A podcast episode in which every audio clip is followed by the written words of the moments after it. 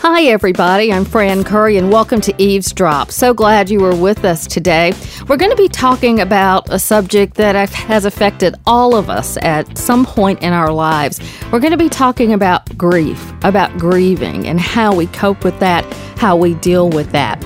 You can find us at iTunes. You can uh, subscribe, so they'll be automatically downloaded to the uh, device of your choosing. And you can also find us at big brains media dot com and also at Stitcher. So make sure you tell your friends about us. Uh, and we're really glad you're with us today. We're joined today by Pat Bowles, who is, I guess I should say, an expert in dealing with grief. Tell us a little bit about how that happened, that grief has become a, such a part of your life.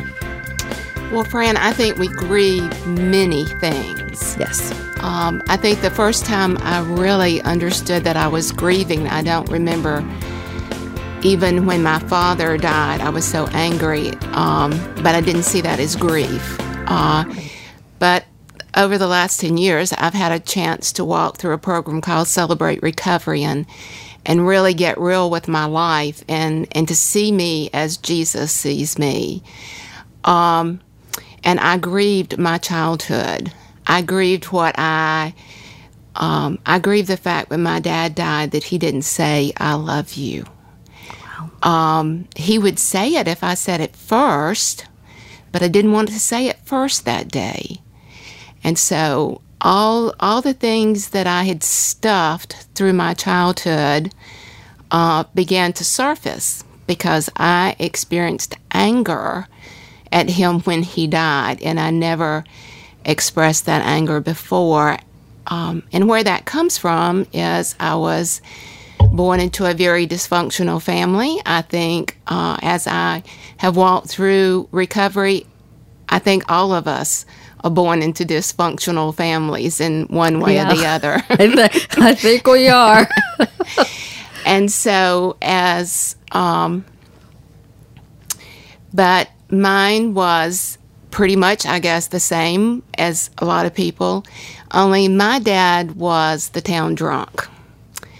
Uh, everybody knew that my dad drank.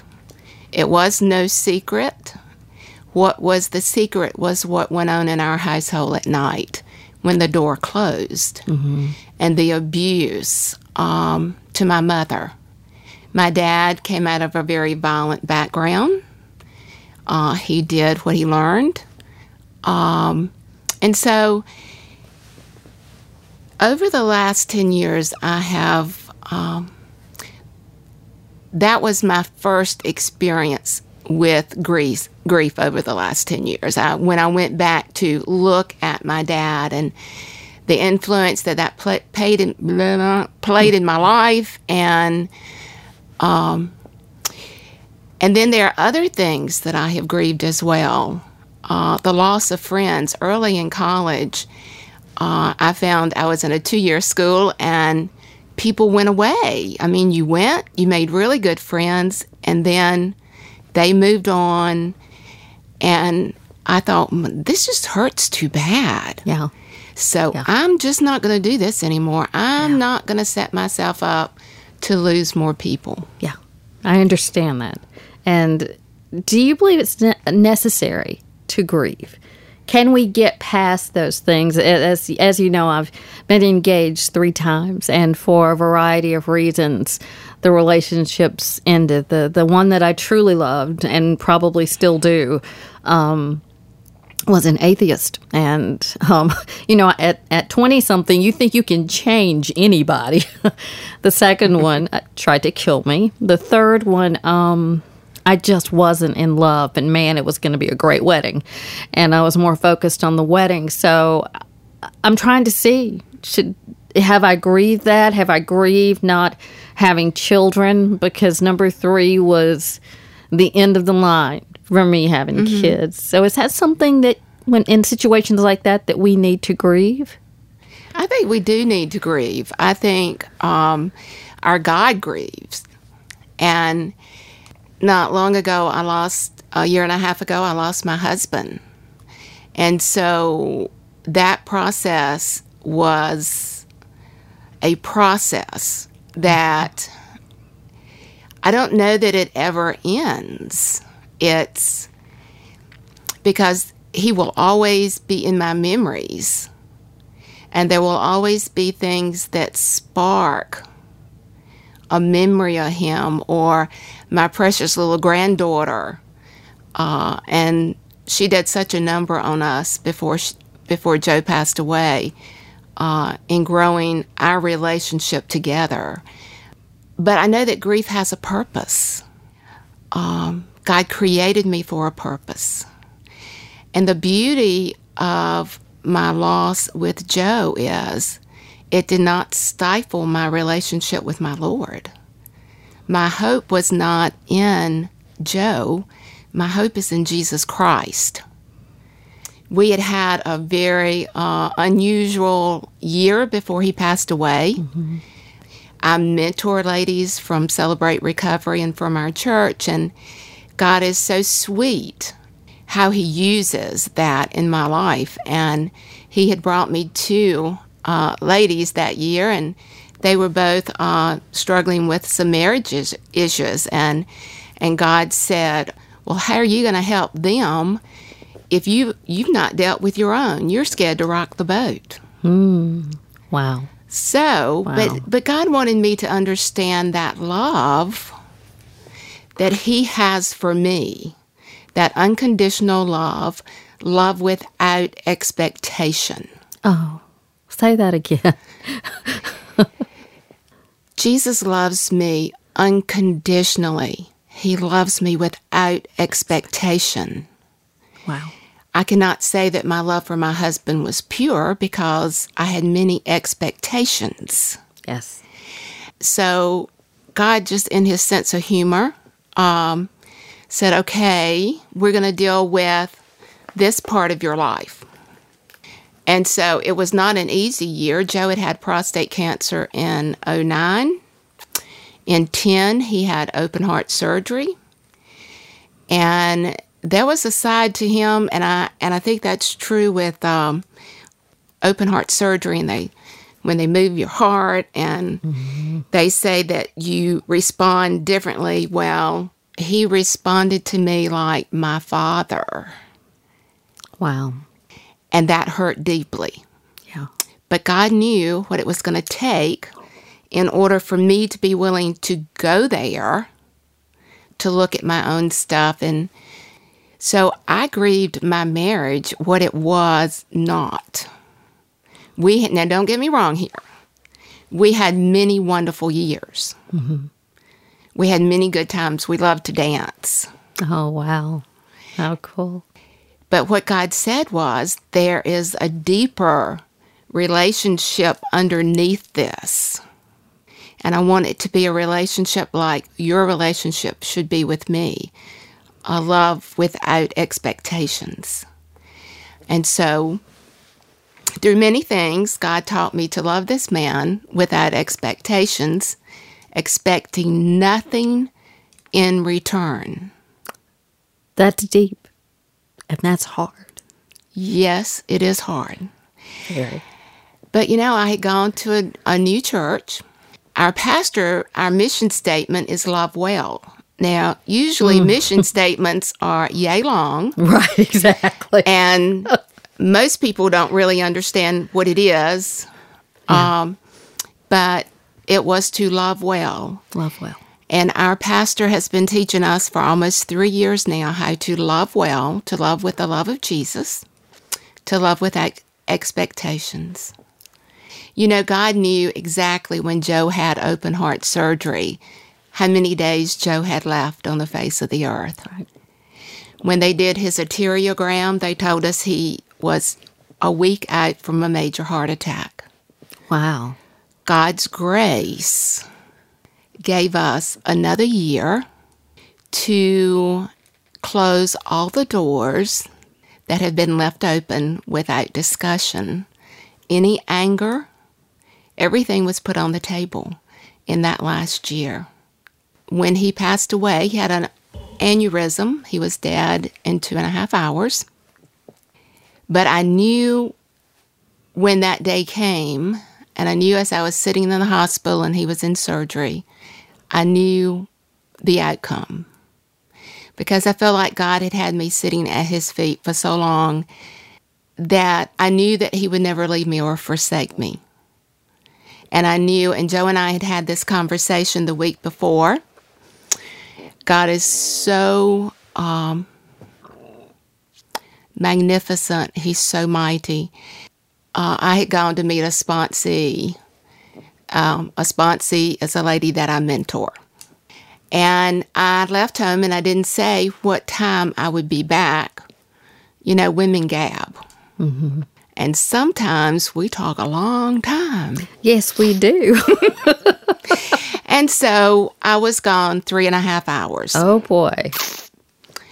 Well, Joe uh, had a law enforcement background, and he was very protective and very concerned when I didn't show up at the right time. Oh.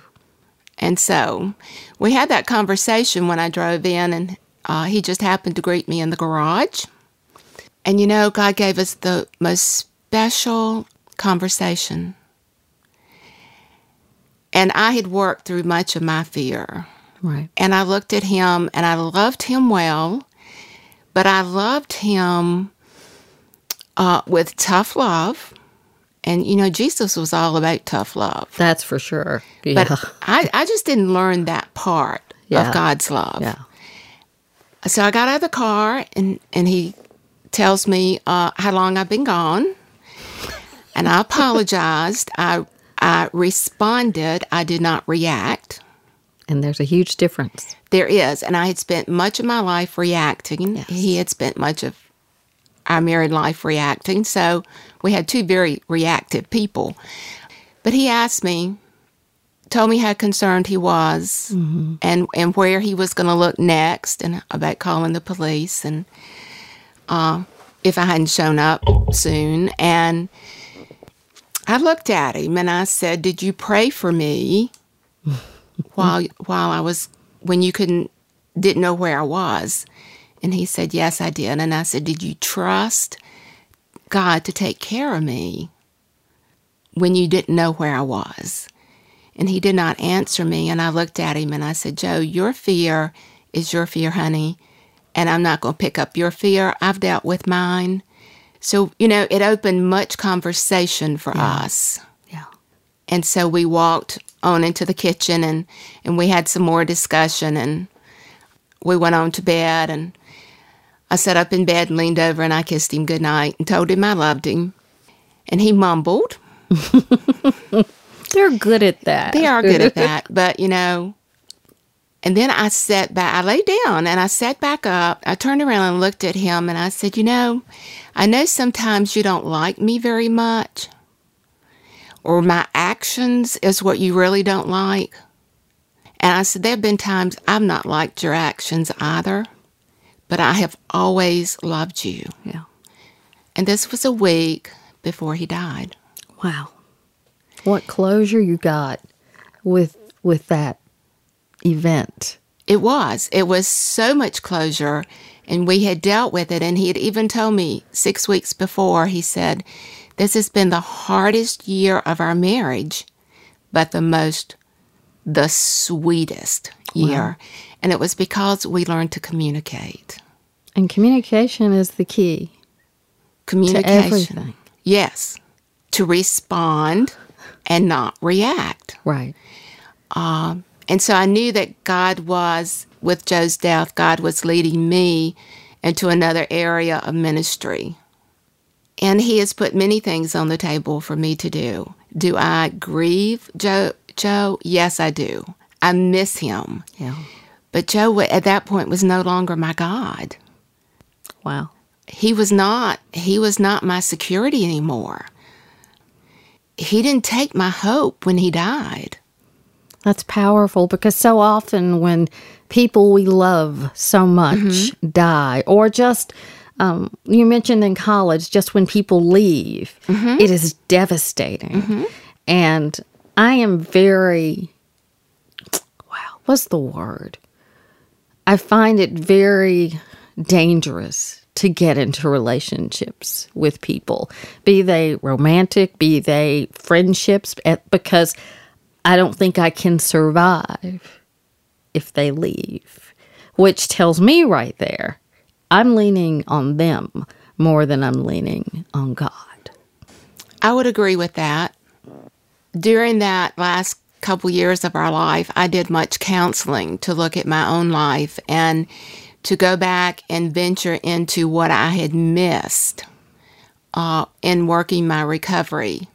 And this is, I, I've been doing recovery and going deeper and looking to see what God sees in me now for over ten years. And I learned many things. When I went to um, the counselor, I said, this is what I want. I do not want a divorce. I love my husband. Mm-hmm.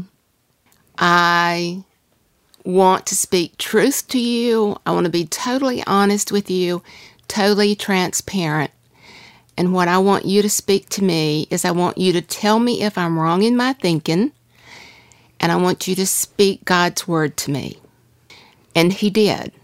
And I learned many things. And one of those things that I learned was that God loves me just like I am. That is tremendous.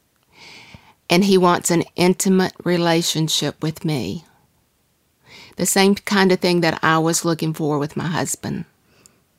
And we already have that with God. We have that with God. We just have to recognize that we have that with God. What gets in my way is anger. I'm very mm-hmm. angry. Um, as as you know, um, I went to school in Boston, and mm-hmm. Boston is very much my city.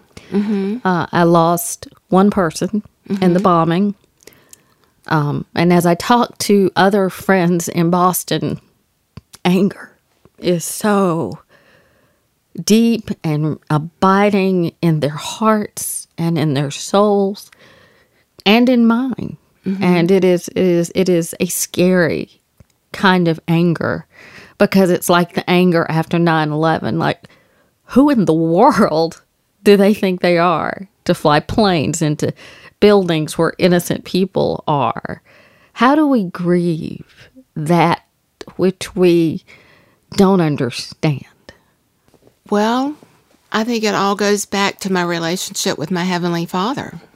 Scripture tells me that, and I think it's Matthew twenty-five, thirty-five through forty, when you have done it to the least of these, my brethren, you have done it to me. And I do believe there's a righteous anger, those times that we have the right to be anger, angry. But I also believe that that anger can turn to bitterness. Yes. And when it turns to bitterness, it has a huge part of our heart. So when I have done it to the least of these, I have done it unto you, my Heavenly Father. So my I learned that my anger at my husband was anger at God. I never thought that could possibly be true. Right. But, you know, the more I would ponder that, I could see that it is true. And when my anger turned to bitterness, and it did, it separ- and it, it separates me from my relationship with my Heavenly Father. Mm-hmm. That, too, was part of my journey over that last two years, learning to love my husband uh, unconditionally without any expectation. And you know what was so sweet about that? Those last couple months were so sweet. He actually served my, we had friends that came for dinner that Friday night before, and we were going to play cards, and Joe said, I'm going to cook tonight. And I said, well, what are you going to cook? Wow. And he said, pizza. I love your husband. Bravo, dude. Could eat it every day. Yeah. So um, he did cook pizza. He called uh, um, the pizza place and ordered that. And, um, and I said, well, honey, could we have a salad? A salad? I said, yeah, let's have a salad. I love a salad with pizza. This man went and he bought exactly what I would have bought, and it was our friend's birthday, and he bought just the cake that Jim would have liked. And God is so good. We sat, I, we were playing cards, and we talked about funerals. Really? We talked about funerals. And, and Joe pulled this little piece of paper that he had carried for years in his wallet, and he said, "This is, these are the songs I want played at my, my funeral, and this is the poem I want read, but you have to realize Pat's going to do it the way she wants it done." I have dared people. I have everything planned, and they better do what I say or I'm coming out of the casket, kids.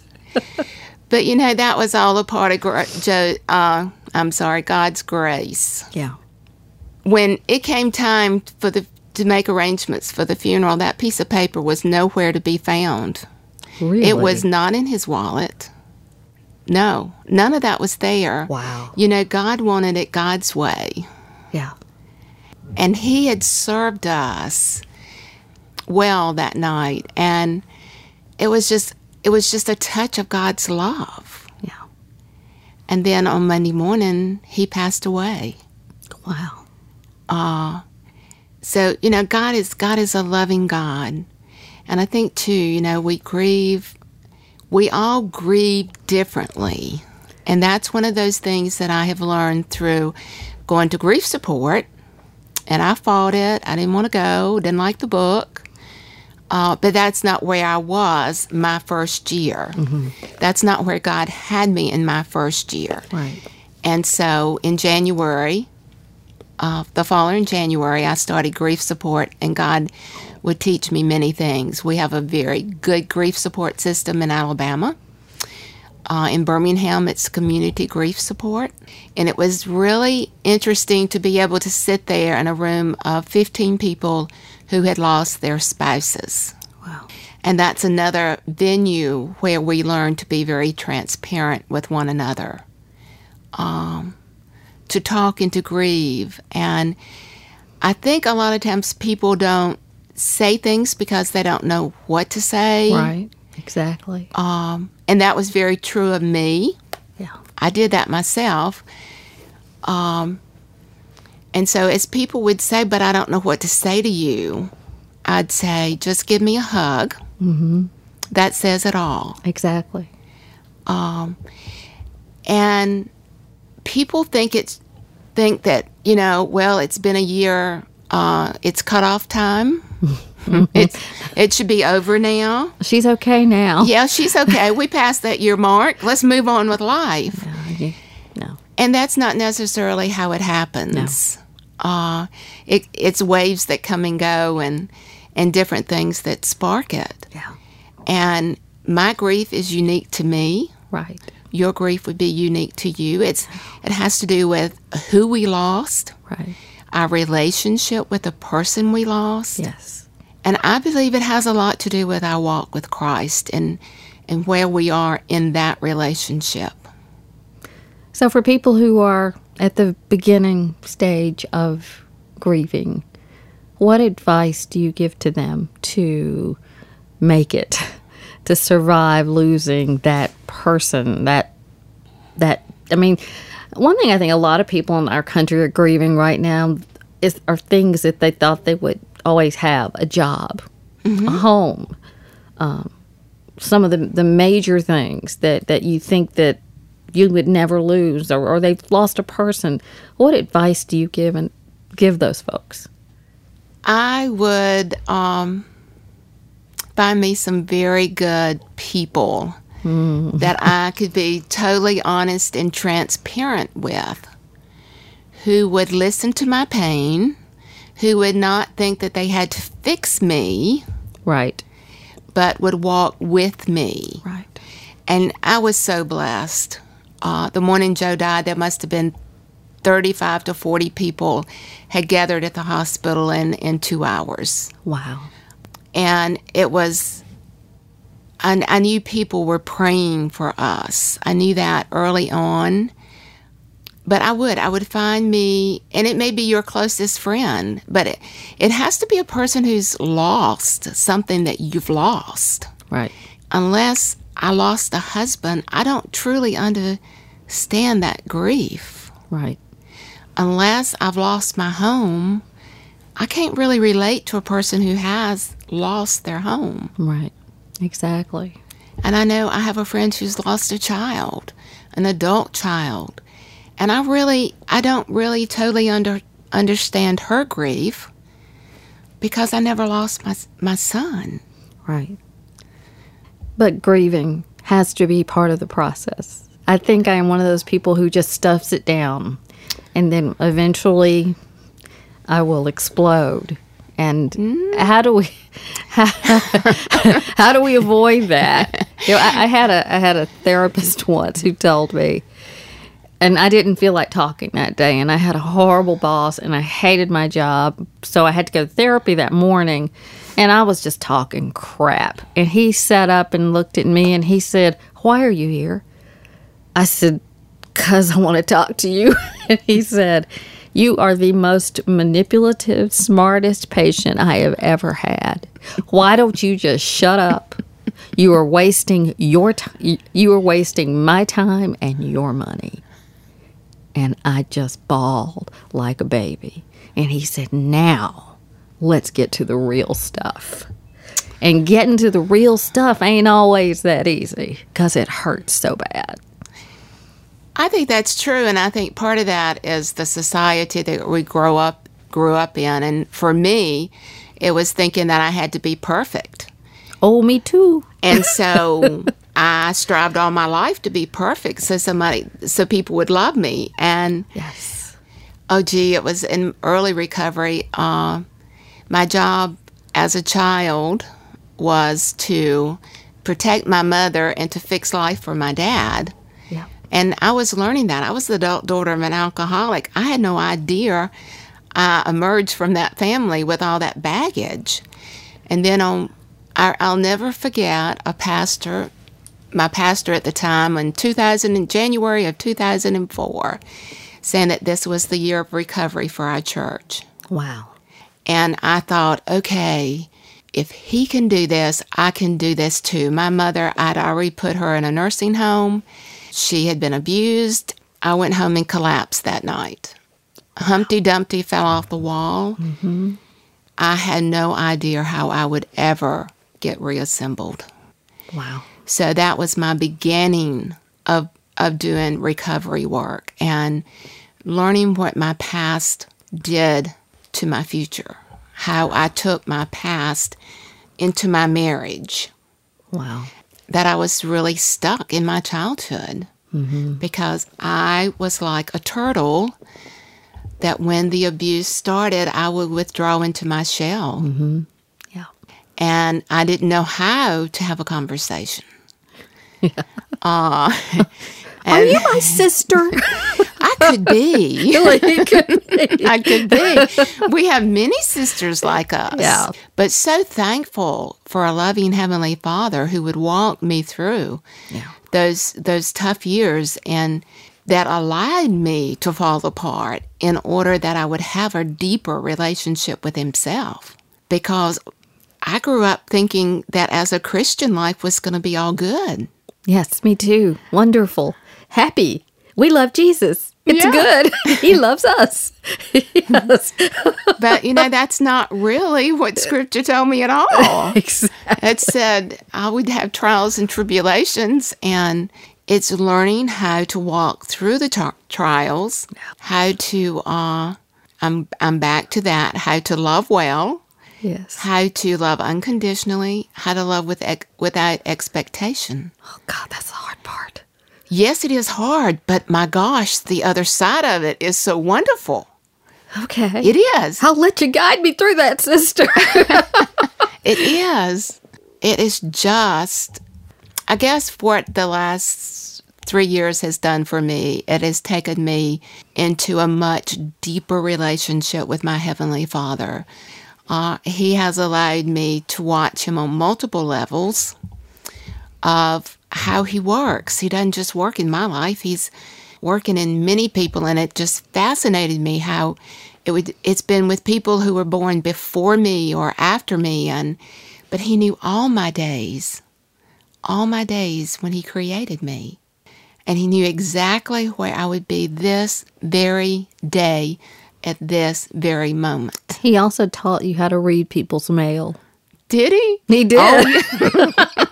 The first night we met, y'all, I, she started talking and I started bawling, and you you just baited me out. You did, because I, I think I'm real good at having um very straight face, very detached to a certain extent.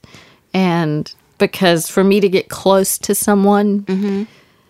I run the risk of getting hurt, and I just can't go there. So tell people what to do in that case. Oh, you know, we have a really great program called Celebrate Recovery. Mm-hmm. And I, I'll go back to my church. I love my church where I am because it is made up of broken people, truly broken, so many broken people. We are so broken. And, you know, we're learning how to love one another exactly where we are. And I think God has been preparing me for this time in my life. And He began with a few ladies. You know, I don't know all that He's going to do. He's given me many passions over the last six months to a year. And I think when people trust you, they're more prone to talk with you. Right. And so I think I think maybe you sense that in me. Uh, I don't take the credit for that, but I think God told you it was okay to yeah. to lay it all out in front of me that night. Because I'm very and, passionate. I'm very passionate, but scared to use that passion because of the job I had for so uh-huh. many years, eighteen years, nine months, twenty-five days, six and a half hours. I worked at a T V station, and I was very, very passionate about doing news fairly and taking care that we were good to the people that we talked about. And I watched that die mm-hmm. before me, and I wanted to fix it, and I couldn't fix it. And I didn't lean on God for that. And um, it's been six years. It'll be six years, mm-hmm. June twenty-seventh. And so I'm still trying to put myself back together, but maybe I need to let God put me back together. You know, He does a really great job at putting us back together. Mm-hmm. I've always felt when I took that back, and I promise you I have taken it back and released it many times. I describe it as my little bat and ball. I date myself here, but when my children came along, there was a little paddle that had a ball on the end. Oh, yeah. And he hit it back those. and forth. Yes. Well, I just kept hitting it right there to him and jerking it back. And I did that over and over. It didn't really get me anywhere. I hope I'm at a place that I never have to go where I've been before. Oh, amen, But sister. that my that my walk with my Lord is cons- more consistent. I know before I could go days and weeks and not have a quiet time, even months. Uh, but I miss my Jesus so bad when I don't spend time with Him now. And it's okay. It's okay to have hurts. It's okay. It was my learning to trust God. My not trusting my husband, regardless of what it related to in our marriage, whether it was uh, making a decision that I didn't agree with. Could be many things. If I did not trust my husband, I did not trust God. That was one of those those things that God showed me so clearly. And that if I didn't trust my daddy, well, my daddy wasn't trustworthy. Wow. So how do I trust my, my earthly daddy? But, you know, I was to have a respect for my earthly daddy. And until I got that whole piece of that puzzle and looked at my dad from a different perspective. And I'll tell you, when I was doing some writing, uh, I realized that my Heavenly Father had always been my Heavenly Father. Right. My daddy was always my daddy. He never became dad. Right. He never grew up. In my in my childlike oh. essence, he never became my dad. I will call him na- Dad now. I never called him Daddy, Dad before, until I was until I got to the point that I could accept the fact that a loving God loved him as much as He loved me. Wow. That my daddy had a far worse life than I had ever had, mm-hmm. and that God knew who my dad was going to be and who my mother was going to be. And He said, that is good. And he, he knew exactly who they needed to be to keep me at the foot of the cross. And there you are. And there I am. To, the, to help us today. Thank you so much. You were um, a blessing, not just to me, but to all of us. And we appreciate you for being here today. Pat Bowles with uh, really good advice about grief and grieving and, and how we start to heal our, heal our brokenness. And we appreciate all of you for joining us for Eve's Drop today. Again, my name is Fran Curry, and you can find us at iTunes, and you can set it up so it'll automatically download it to your device. You can find us at big brains media dot com and at Stitcher. God bless you all. Thanks for being with us, and uh, we'll talk to you again next week.